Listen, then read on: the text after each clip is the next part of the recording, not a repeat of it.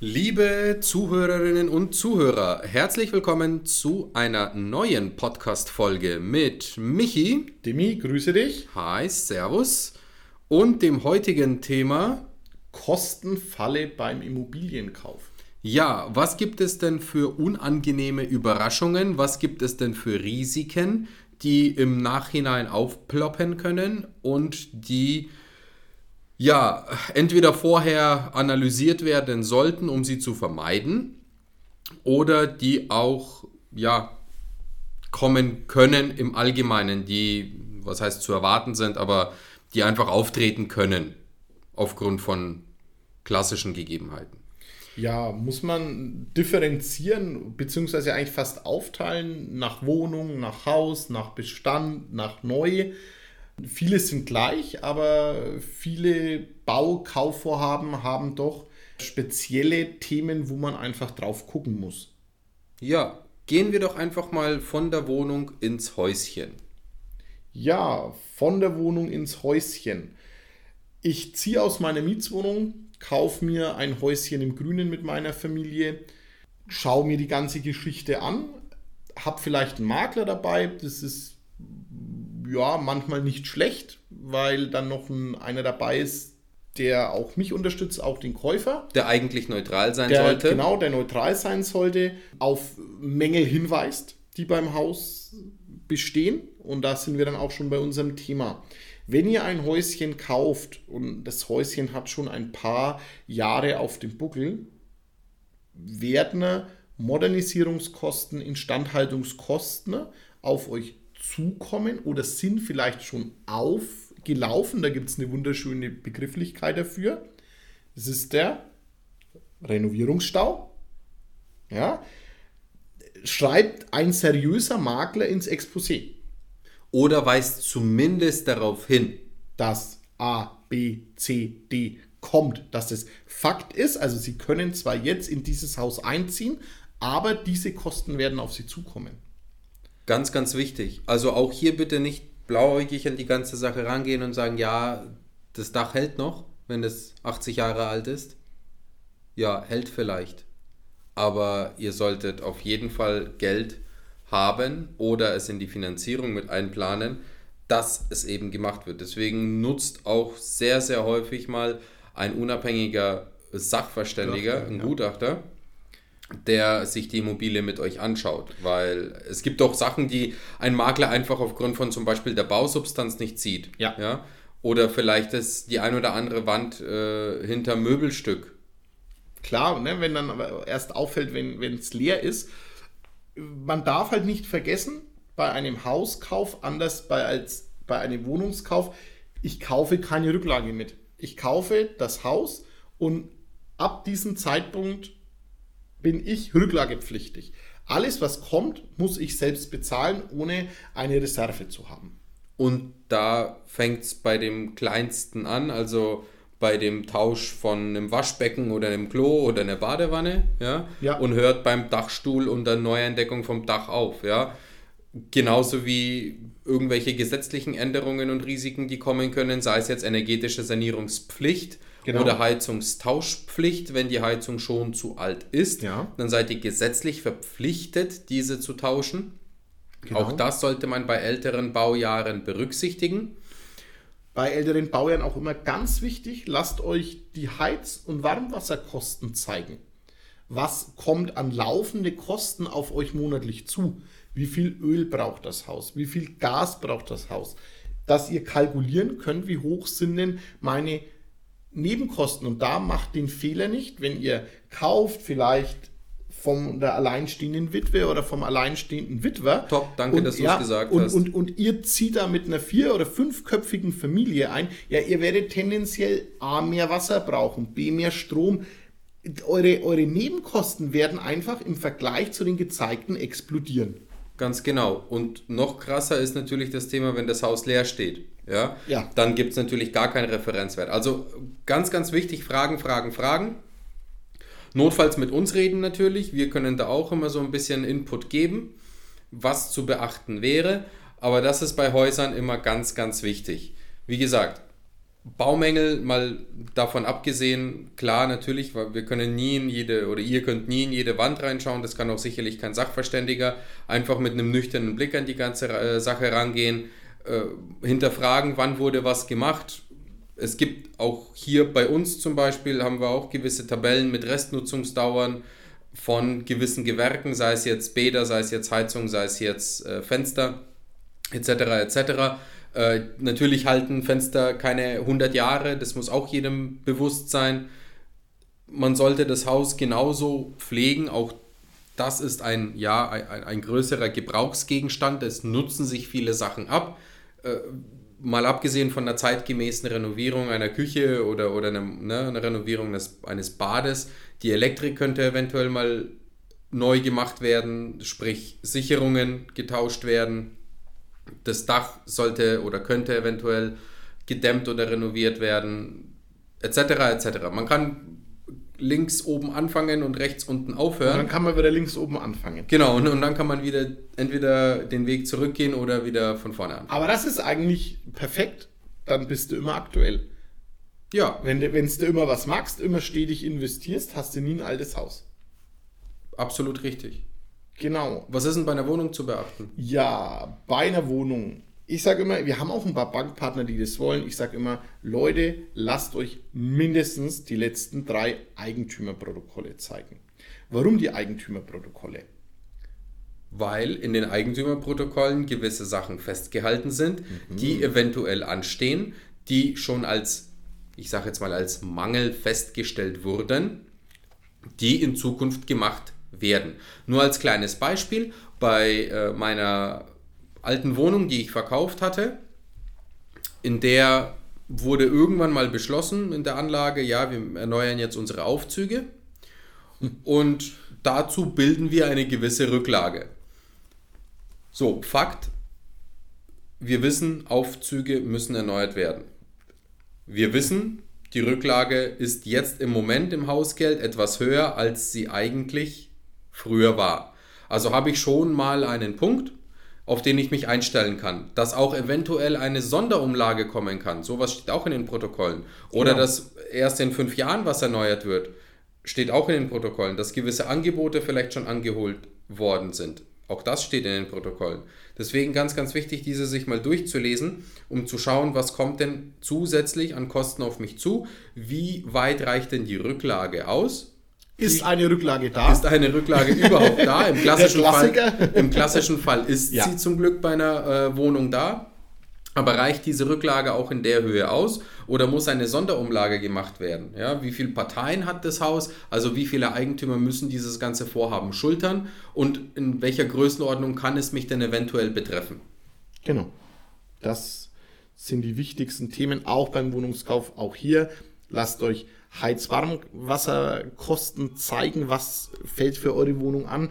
Ist natürlich immer unterschiedlich, kann man wahrscheinlich sagen, habt ihr die Wohnung unterm Dach, ja, habt ihr keinen, habt ihr keinen Sandwich-Effekt, habt ihr äh, in einem Haus mit sechs Stockwerken eine Wohnung im dritten, vierten Stock, ist klar, ne, heizt der oben und unten für euch mit, also seid ihr ein bisschen entspannter, was die, was die Nebenkosten belaufen werden, aber checkt es bitte, prüft Einfamilie, also einköpfig, vierköpfig, dreiköpfig, je nachdem, dass ihr da auf alle Fälle safe seid. Ja, beim Neubau, wenn zum Beispiel sowas nicht greifbar ist, weil es noch keine Verbrauchsvorgeschichte gibt, könnt ihr euch einfach an die Faustformel halten. Circa 2,50 bis 3 Euro den Quadratmeter Wohnfläche werden die Nebenkosten ausmachen.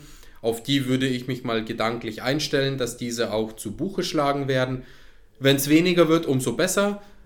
Dann habt ihr einen gewissen Sparbeitrag noch für euch selber gebildet. Aber da ist es auch ganz, ganz wichtig, diese Sachen zu beachten. Genau. Was, was mir noch wichtig ist in dem Zusammenhang, Dimi, du hast es schon gesagt, das Rücklagenkonto. Das Rücklagenkonto schaut es euch bitte intensiv an.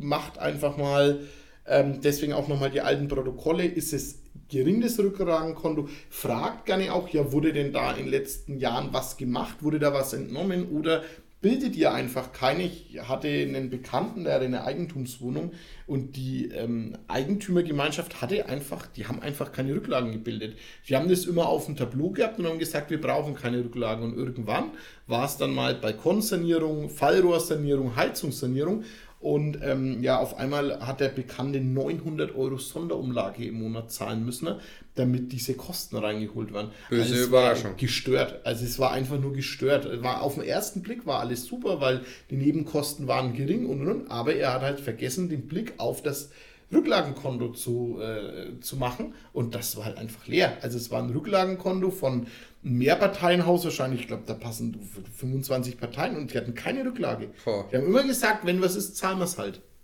Und dann war es aber so viel, dann konnten sie es nicht zahlen und nicht alle bezahlen. Dann haben sie es versucht mit Sonderumlage und dann, wie du gesagt hast, wird er dann nach, ähm, nach Eigentümeranteilen aufgeteilt und der war dann mit 900 Euro dabei. Also der heißt, er hatte seine Finanzierungsrate, er hatte seine normalen Nebenkosten und er hatte 900 Euro einfach Umlage. Crazy shit. Er musste erstmal äh, stemmen können. Ja, krass. Krass, krass, krass. Sind wir schon bei der Wohnung? Bleiben wir bei der Wohnung, gehen mal vom Bestand in den Neubau. Da bin ich doch eigentlich fein raus, oder? Also, welche Risiken habe ich denn beim Neubau? Habe ja einen Bauträgervertrag, Demi. Ja, wenn der Bauträger vernünftig ist, ist ja auch sonst alles vernünftig und dann kann man tatsächlich einen grünen Haken dahinter bauen. Denn bei einem vernünftigen Bauträger, bei einer normalen, gut soliden Geschichte, gibt es nur zwei oder drei äh, größere Risiken. Das erste sind natürlich Baumängel. Mein gut, wo gehobelt wird, fallen Späne. Das ist normal. Da ist auch der beste Bauträger äh, nicht davor gefeit, dass er absolut mängelfrei übergibt. Gut, dann werden diese halt reguliert und gut ist. Bei einem weniger vertrauenswürdigen Bauträger oder bei einem gar zwielichtigen Geschäft müsste man schon aufpassen, dass diese Baumängel auch dementsprechend äh, behoben werden. Dann haben wir natürlich immer das Thema Insolvenzgefahr des Unternehmens. Oh ja, Ja. Bauträgerpleite. Ja. Das kann dir natürlich bei einem großen Bauträger nicht passieren, der 4, 5, 6, 7 Bauvorhaben äh, im Jahr fertigstellt oder eine super lange Beständigkeit hat oder eine riesige Referenz oder deutschlandweit agiert. Aber bei solchen Newcomer-Bauträgern, die vielleicht noch sogar alles auf Pump finanziert haben, was sie gerade bauen, da kann das durchaus sein, dass die von der Kalkulation her sich einfach verschätzen und denen auch die Preise davonlaufen Ja. und die dann irgendwann mal das Bauvorhaben nicht fertigstellen. Bitter. Bauträgerpleite ist bitter. Ganz bitter. Ja, vor allem ihr seid bis zur letzten nicht äh, bis zur letzten gezahlten Rate nicht Eigentümer, Genau. sondern ihr seid nur aufgelassen. Das heißt, auch hier müsste man dann schauen, wie geht's weiter. Ja, also da kann man nur jedem die Daumen drücken, dass er nicht in diese Situation kommt. Ja, last but not least, als drittes Risiko, ich habe gesagt 2, 3. Das dritte Risiko ist, wenn man die Finanzierung falsch plant und falsch kalkuliert. Also wenn das Bauvorhaben drei Jahre braucht, bis es fertiggestellt ist und man dann aber nach sechs Monaten anfängt, 3% Bereitstellungszinsen zu zahlen.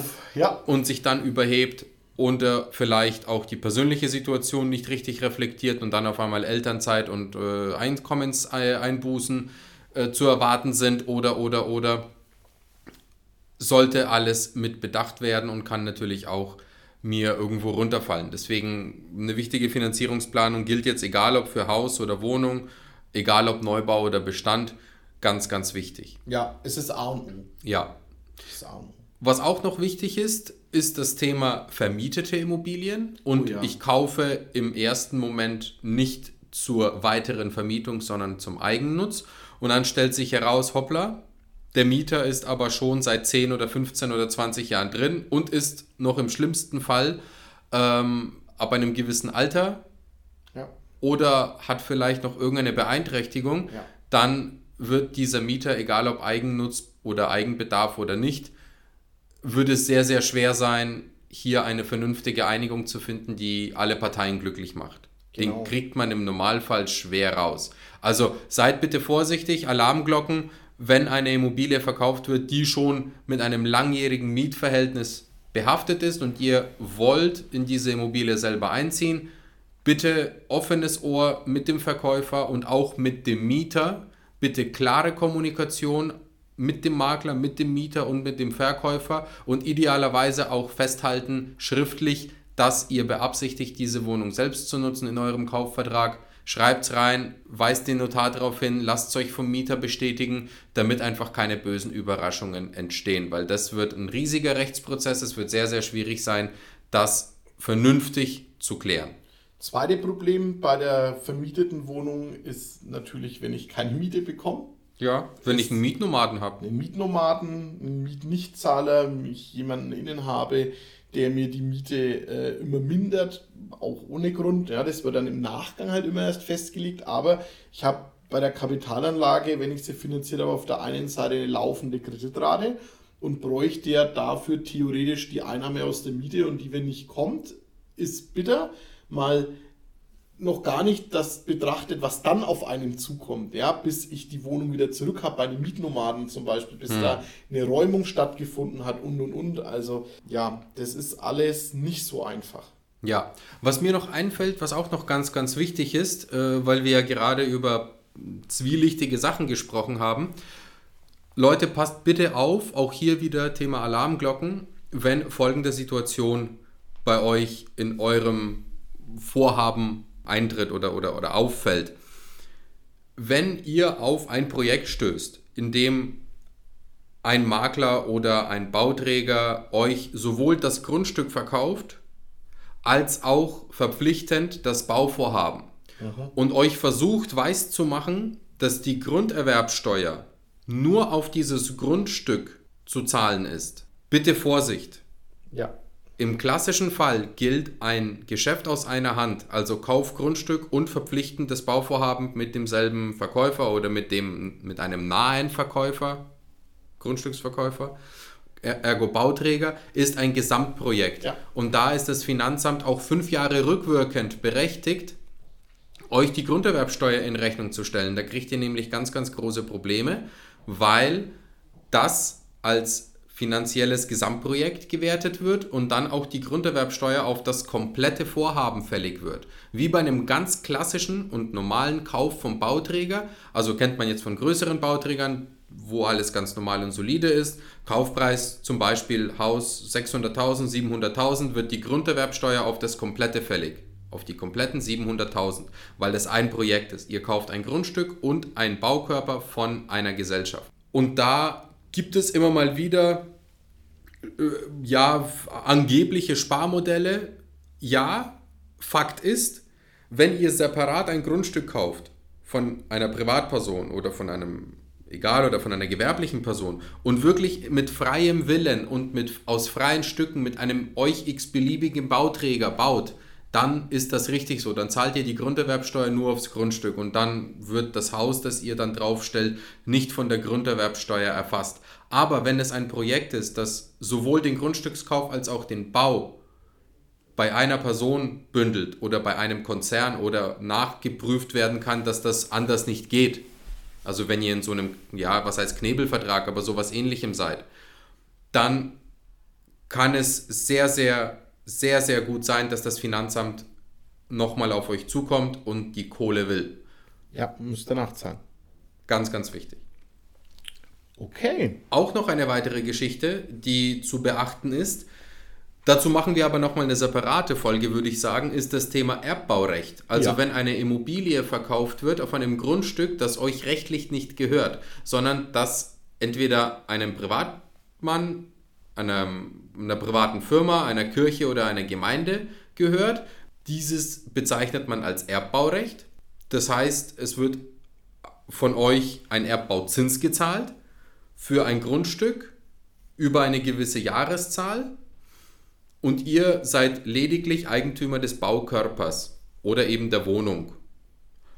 Und wenn dieses Erbbaurecht aber nicht verlängert wird, dann sollte dieser Vertrag sehr, sehr genau durchleuchtet werden.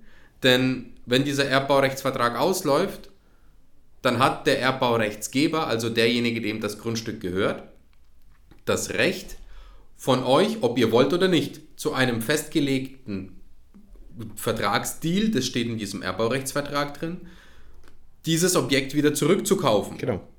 Und wenn jetzt eine Immobilie verkauft wird, deren Erbbaurechtsvertrag nur noch zehn Jahre läuft, ja, bitte entweder Finger davon oder verlängern lassen, sofort. Genau, als Auflage für den Kauf machen, ne? Ja. dass es verlängert wird.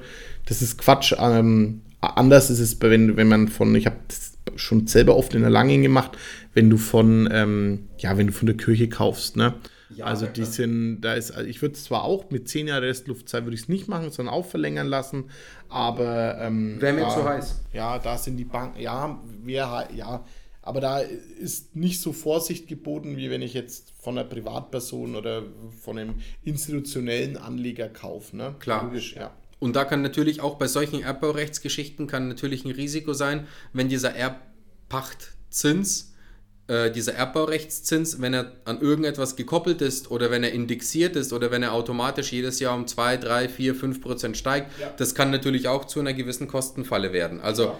Da ganz wichtig, wenn das Thema Erbbaurecht aufkommt, Alarmglocken, schaut euch den Vertrag ganz genau an, kann euch, kann euch böse auf die Füße fallen. So schaut es aus. Katastrophe. Also da schon manche Sachen gesehen, Gott sei Dank die Kunden dann nicht gekauft, aber wo man sich dann wirklich gedacht hat, Wahnsinn, also echt interessant, ob da ein Käufer gefunden wird für so ein Konstrukt. Ja. Gut, im Allgemeinen vielleicht nochmal grundsätzlich zusammengefasst. Es gibt auch klassische Risiken, die gelten für alle Immobilien. Das ist zum Beispiel auch das Wertschwankungsrisiko. Also ihr kauft etwas, was aber sich nicht so entwickelt, wie man sich erhofft, dass der Wert der Immobilie im Allgemeinen sinkt. Dass in die falsche Lage investiert wird. Nachbarschaft.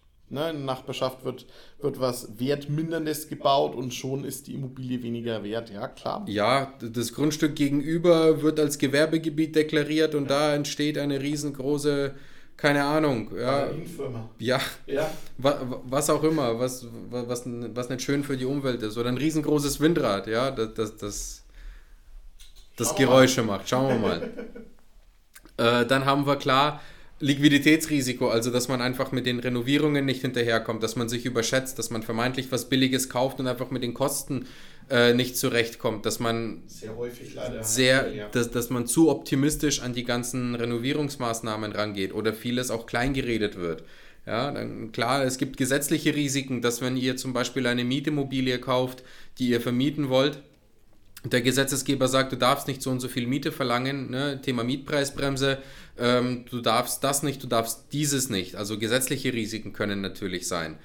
Äh, es können genauso gut steuerliche Risiken sein, dass das Finanzamt dann auf einmal sagt, naja, die Veräußerung ist dann doch auf einmal steuerpflichtig nach zehn Jahren. Oder, oder, also das sind solche Sachen, davon, äh, davon gibt es immer eine Menge, das sind aber Sachen des Lebens, da gibt es in jedem Bereich Risiken. Aber natürlich sollte man alles beachten, genauso wie auch jetzt nochmal erwähnt, das Thema Risiko bei der Finanzierung. Die Finanzierung sollte wirklich von Profis geplant werden. Die Finanzierung sollte gerne mit uns besprochen werden. Helfen wir euch gerne dabei, das auch vernünftig aufzustellen. Und das äh, ist so mein abschließendes Wort. Es gibt natürlich Risiken, aber es gibt auch super, super viele Chancen bei Immobilien. Ja, wir haben es jetzt super äh, konservativ und, und teilweise negativ geredet, was aber einfach, einfach nur zum Thema Ehrlichkeit äh, zuzuschreiben wäre. Lasst euch davon nicht entmutigen, deswegen gibt es immer noch viel, viel mehr Chancen und Gründe für eine Immobilienfinanzierung, für einen Kauf. Er soll halt vernünftig sein und er soll gut geplant sein und dann habt ihr auch wenig zu befürchten. Genau, wir gucken gerne mit drüber. Viele der angesprochenen Risiken schauen wir uns mit an. Fällt ganz oft ins Auge, wenn man täglich damit zu tun hat. Ja, ähm, auch hier sind wir an eurer Seite. Jo. Liebe Leute, vielen Dank fürs Zuhören. Ich hoffe, es hat euch Spaß gemacht. Ich hoffe, wir konnten euch ein bisschen was erklären und aufzeigen, wo ihr sagt, hey cool, danke für den Hint, danke für den Tipp. Wir freuen uns über Feedback, wir freuen uns über Anregungen, über Themen, über die wir noch gerne reden sollen. Wie gesagt, das Thema Erbbaurecht werden wir wahrscheinlich nochmal separat auffassen, weil es schon interessant und wichtig ist. Ansonsten vielen lieben Dank, habt noch einen schönen Tag und bis zum nächsten Mal. Ciao. Ciao. Präsentiert von den Finanzierungsexperten der Metropolregion seit 2002. Kaufen, bauen, modernisieren. Wir finden die richtige Bank für Ihre Immobilie. www.baugeldundmehr.de